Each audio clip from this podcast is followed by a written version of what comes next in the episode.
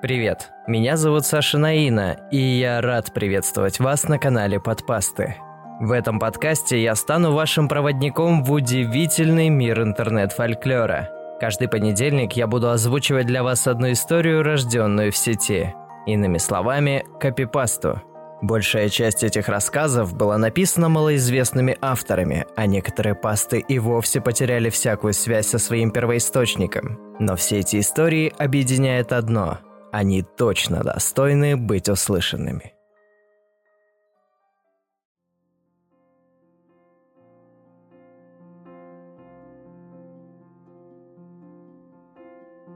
Космонавт и Роза Знаешь, на старых снимках Аполлона-11 небо на Луне черное. Да, совсем-совсем черное. Никаких звезд. Спрашиваешь, почему? Да потому что хотели фотографировать поверхность, и камеры настроили так, чтобы было видно каждую песчинку, а про звезды забыли. У людей часто так. Я с детства хотел своими глазами посмотреть, какие они в космосе, звезды. Ядро кометы Галлея, как застывший шторм в ночном океане. Небольшие ложбины тут и там сменяются валами. Возможно, именно этот океан тяжелой пыли стал когда-то прародителем жизни на Земле – за миллионы лет странствий в немых глубинах Солнечной системы пыль слежалась так, что стала прочнее камня. На антрацитовой поверхности почти не остается следов. Фотографии, фильмы, игры – все не то. Это как тигр. Пока сам в зоопарк не сходишь, будешь думать, что это просто большой полосатый кот. Так и со звездами. На Земле они совсем другие, а здесь яркие, как самоцветы в варварской короне. Разноцветные, словно рыбки в аквариуме. Смотришь и не веришь, что такие бывают. До первого полета я думал, что красивее летнего крымского неба ничего нет. Человек в скафандре карабкается на самую высокую дюну, сопку, скалу, как жук-альбинос в чужом муравейнике, одинокий и упрямый. Он постоянно поглядывает на левое запястье, словно опаздывает на свидание. Серебристая палка в правой руке раз за разом впивается в склон – Черные облачка тяжелой пыли вылетают из-под ног, ненадолго зависают в скучном раздумье и оседают. Комета Галлея небольшая, всего-то 15 километров по самой длинной оси. Тут можно совершать кругосветное, точнее, кругокометное путешествие хоть 10 раз на дню, но ему столько не надо. Запас кислорода 65,2%, подсказывает дотошный экран на левой руке. А потом космос – когда попал в отряд, не мог своему счастью поверить. У нас в классе никто не мечтал стать космонавтом, только я. Все хотели в программисты или стримеры, ютуберы, в крайнем случае рэперы. А у меня отец вертолетчиком был военным. Говорил, что лучше неба ничего нет. А еще говорил, отступать нельзя, раз уж мечту выбрал. Ну, так я в училище и оказался. Как думаешь, вулканы тут есть? Вроде не должно быть, комета же, но мало ли – я ж на то и первооткрыватель, чтобы находить новое. Сияние в небе тускнеет все быстрее. Комета убегает к Офелию, и чем дальше она от Солнца, тем труднее звезде нагревать поверхность. Скоро температура упадет, и антрацитовый панцирь сомкнется, перестанет выпускать воду. Древний океан не терпит вмешательства и не желает расставаться даже с мельчайшими частицами. Он суров и холоден, беспощаден и одинок – Маленькая серебристая упорно ползет к вершине, потому что сдаваться нельзя. В лиловых летних сумерках вязло все. Желание работать, способность мыслить, птичий щебет и белые, как пивная пена, комки тополиного пуха. Солнечный свет лился, как остывающее красное золото в форму. Не спеша заполнял пространство, позволяя теням постепенно брать свое. Ветерок плавно качал ветки, отряхивал пыльный малахит деревьев. Антон сидел в кресле качалки на веранде и слушал, как на другом конце деревни перегавкиваются собаки и как шелестят о чем-то своем старые деревья. Дедовское кресло уютно поскрипывало, а стакан с ледяным чаем будто сам прыгал в руку с плетеного столика. Стоило только немного отклониться назад. Антон прикрыл глаза. Спать не хотелось, но извилистая река мыслей течет намного приятнее, если может оттолкнуться от век. Хорошо, что родители вместо картошки посадили вишни, а что теплицы не поставили земной поклон, подумал Антон. Он поднял высокий запотевший стакан. Поболтал, прислушиваясь к мелодичному позвякиванию, глотнул и зажмурился от наслаждения. Все-таки по жаре ничего нет лучше зеленого чая со льдом и лимоном. Может, пруд сделать? Иришка бы плескалась. Хотя нет, комары заедят, да и некогда. То старты, то испытания. А что делать? Науку двигать можно только так. Чтобы быть первым, просто бежать изо всех сил недостаточно. Нужно нестись, лететь вперед. Ну, для начала. С другой стороны дома, на улице, проурчал и стих мотор. Открылись и закрылись ворота, хлопнула входная дверь. Приехали. Что-то быстро они. Антон поднялся и пошел внутрь дома. Стоило ему оказаться в прихожей, как на него тут же обрушилось цунами. На детей умиротворяющая магия сумерек не действует. Какое уж тут умиротворение, когда тебе почти одиннадцать. «Пап, привет! Мы такого классного Мишку видели! Он белый, а морда и лапа черная, панда называется. Мягкий! Хочу такого же, с бантиком! Купишь, купишь? Пожалуйста!» Антон улыбнулся, обнял и чмокнул дочь щеку. «Я подумаю, Иришка. Беги ручки мыть. Скоро ужин». «Привет, муж». Наталья прошла мимо. Чтобы дотащить сумку до кухни, невысокой женщине пришлось немного наклониться вправо. Из сумки торчали луковые перья. «Там, в багажнике, еще сумки. Принеси». Антон сходил к машине и принес на кухню пять тяжелых пакетов. Чего там только не было. Мясо, молоко, мороженое – Снеди хватило бы, чтобы неделю кормить роту солдат. Тем более удивительно, что через неделю запасы оскудеют и придется снова ехать в магазин. Антон аккуратно поставил пакеты на стол посреди кухни. Сейчас надо будет перегрузить их содержимое в холодильник и помочь Наташе с ужином. Светлые деревянные панели на кухонных шкафах словно потемнели. Солнце спряталось за тучи.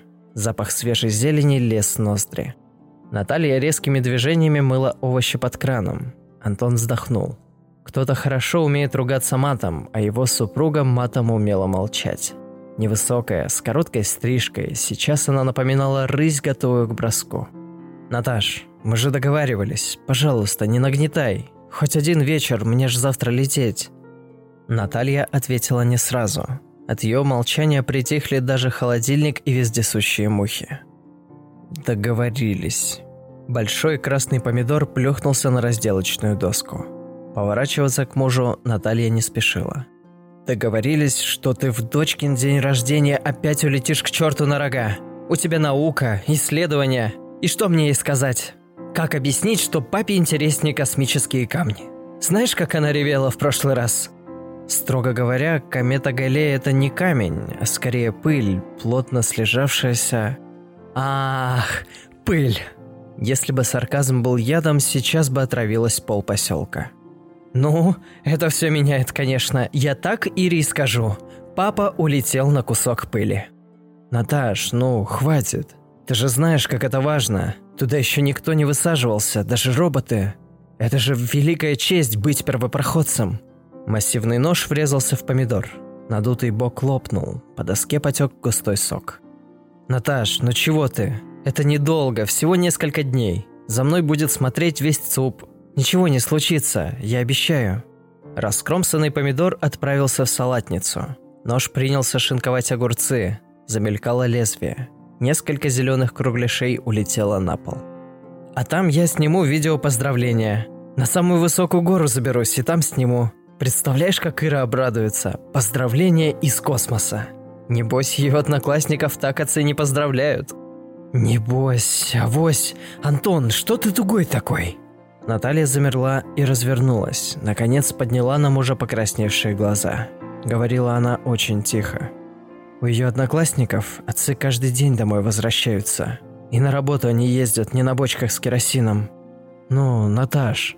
Антон сделал шаг к жене. Хотел обнять, но она отшатнулась. «Что, Наташ?» Она не повысила голос, говорила чуть ли не шепотом. Кричали карие глаза. «Тебе комета дороже семьи. Гагарин недоделанный.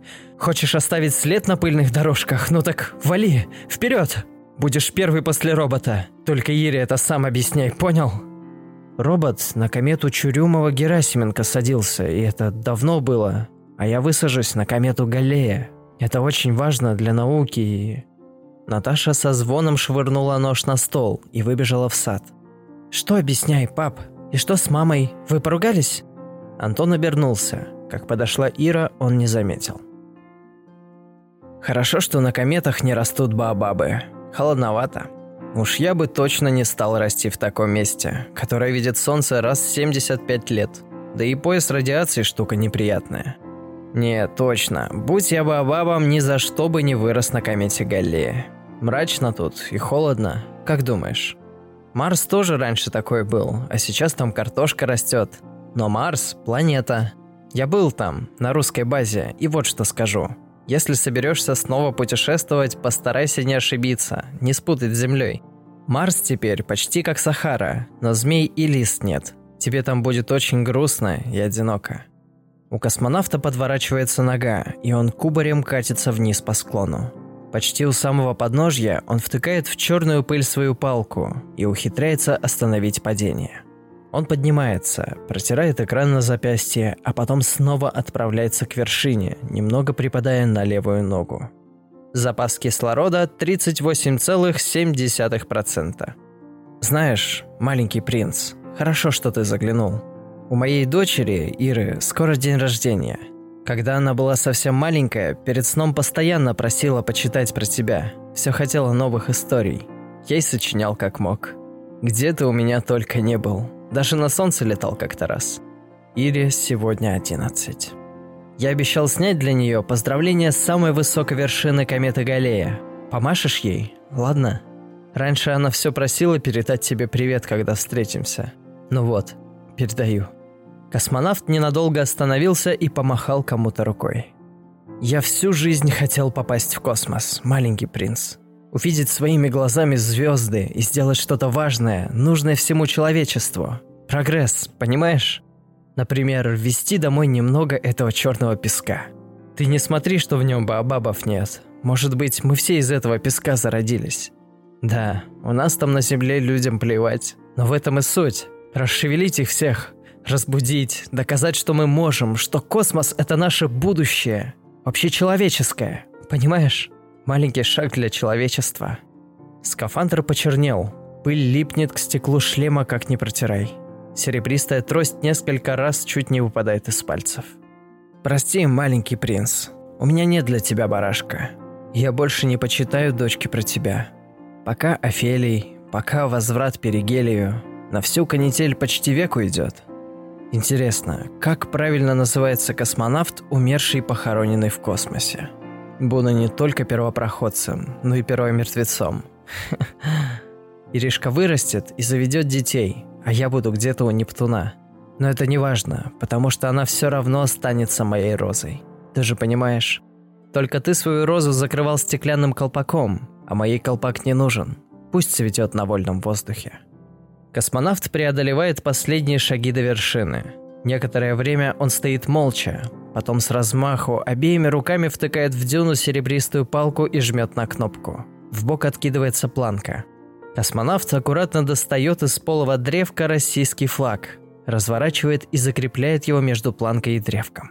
Потом встает по стойке смирно и отдает честь. «Успел. Спасибо, маленький принц. Без тебя бы я не дошел». Антон сел на черный песок и вытянул ноги, поднял к шлему левое запястье. Запас кислорода 4,2%. Надрывался покрасневший экран. А неплохо тут. Жаль, конечно, что так неудачно получилось. Ты правильно не верил счетоводам, принц. В ЦУПе посчитали, что вероятность крушения при посадке всего около трех десятых. Новейшая нейросеть может мгновенно просчитать и выправить любую траекторию. Не смогла, как видишь. И вот я здесь, первопроходец, тоскующая Розе. Антон немного помолчал. Дышать стало труднее. «Принц, ты уж расскажи ей про меня, если свидитесь. А то мне все недосуг было. И камера, как назло, сдохла». Он молча сидит спиной к солнцу и смотрит на звезды. Вниз Антон не глядит. К подножию черной сопки тянется длинная борозда, словно трактор прошел. Вначале борозда дважды прерывается, там корабль подбрасывало. По краям борозды поблескивают куски металла. Некоторые побольше, некоторые поменьше. Части антенны, сломанные опоры, куски обшивки. В конце борозды, уткнувшись изломанным бортом в сопку, как сбитый самолет, застыл корабль. Единственная уцелевшая опора зарылась в черную пыль, нацелив сопла двигателя в зенит. Истерзанные остатки солнечных батарей смотрят прямо в склон. Вдоль борозды от остатков корабля и обратно тянутся цепочки следов. Густая тень пика свободы постепенно заливает следы крушения. Древний океан не терпит вторжений. Когда корабль повело, Антон не успел среагировать. Все произошло очень быстро. Плавный спуск превратился в падение. Аппарат закувыркался, видимо, зацепил опорой за какой-то камень. Кабина превратилась в бешеную центрифугу. Перед глазами плыло, во рту стало солоно. Потом был удар. И вроде бы еще один. Антон отключился, а когда пришел в себя, все уже закончилось. Первая посадка управляемого аппарата на комету Галлея завершилась успешно. Относительно. Хваленая нейросеть с управлением явно не справилась. Если бы не высокая черная дюна, корабль выбросила бы обратно в космос, как бильярдный шар мимо лузы. Компьютер сдох, системы пришлось проверять вручную. Результаты проверки оказались неутешительными. Рация отказала, двигатель не показывал признаков жизни. Научное оборудование почти не пострадало, но корпус был разгерметизирован. Аварийного запаса воздуха хватило бы от силы дня на два. Антон добирался до кометы неделю. Он не сомневался, что ЦУП стал на уши, как только прервался поток телеметрии, что спешно готовится спасательная экспедиция, но думалось об этом как-то отстраненно, словно о незнакомом человеке. Антон посидел немного, еще раз попытался оживить аппаратуру, Аккумуляторы выходили из строя один за другим. Космонавт, покряхтывая, вылез.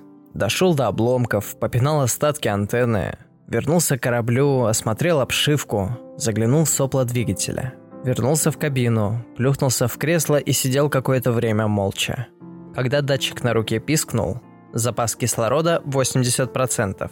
Он нашел в грузовом отсеке флаг, открыл люк и снова выбрался наружу. В небе отцветало зарево. Комета легла на курс к дому, за орбиту Нептуна. Какой тут период оборота? 52 часа вроде бы. Значит, слишком часто наблюдать рассвет не получится. Один раз в два дня. Совсем не густо. Как там было у Экзюпери? То ли 16, то ли 20 рассветов подряд. Только стул переставляй. Хорошо быть маленьким принцем. Космонавт стоял у подножья черной сопки – похожий на огромную вздыбленную штормовую волну доисторического океана. Когда он поднял голову, на стекле шлема отразились сполохи. С древней стороны кометы вырывались водяные пары. Солнце вновь побеждало океан. Назову ее «Пик Победы». Все-таки мы это сделали, добрались сюда, впервые. Надо это дело обозначить. Лезть вроде бы невысоко, но хватит ли кислорода? Ведь что там на склоне сходу не поймешь, тени слишком резкие. Карабкаться не хотелось. Хотелось уснуть в пилотском кресле, а проснуться в звездном городке, а лучше дома. Чтобы раннее утро и вишни в окно, и Наташка тихонько сопит под боком, а Ирка за стеной давно проснулась. У нее день рождения, и сейчас она с нетерпением ждет, когда мама и папа придут поздравлять. Космонавт встряхнулся, помотал головой и сделал первый шаг к сопке. Он прикинул, что корабль проще будет обойти слева. Зато комета небольшая и никем не занята. Ни тебе королей, ни бизнесменов, фонарщиков и тех нет. Маленькому принцу бы понравилось. Антон совсем не удивился, когда из-за разбитого корпуса появился белобрысый мальчик лет 11 в старомодном фиолетовом кафтане.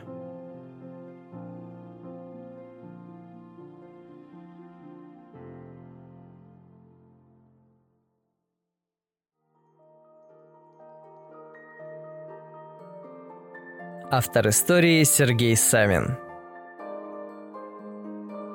Привет, слушатель. Это удивительно. Еще несколько месяцев назад о моем подкасте знали только друзья и знакомые. А сегодня я посчитал подписчиков на всех площадках и, представляете, нас уже почти полторы тысячи. Спасибо вам за оценки и комментарии, какими бы они ни были.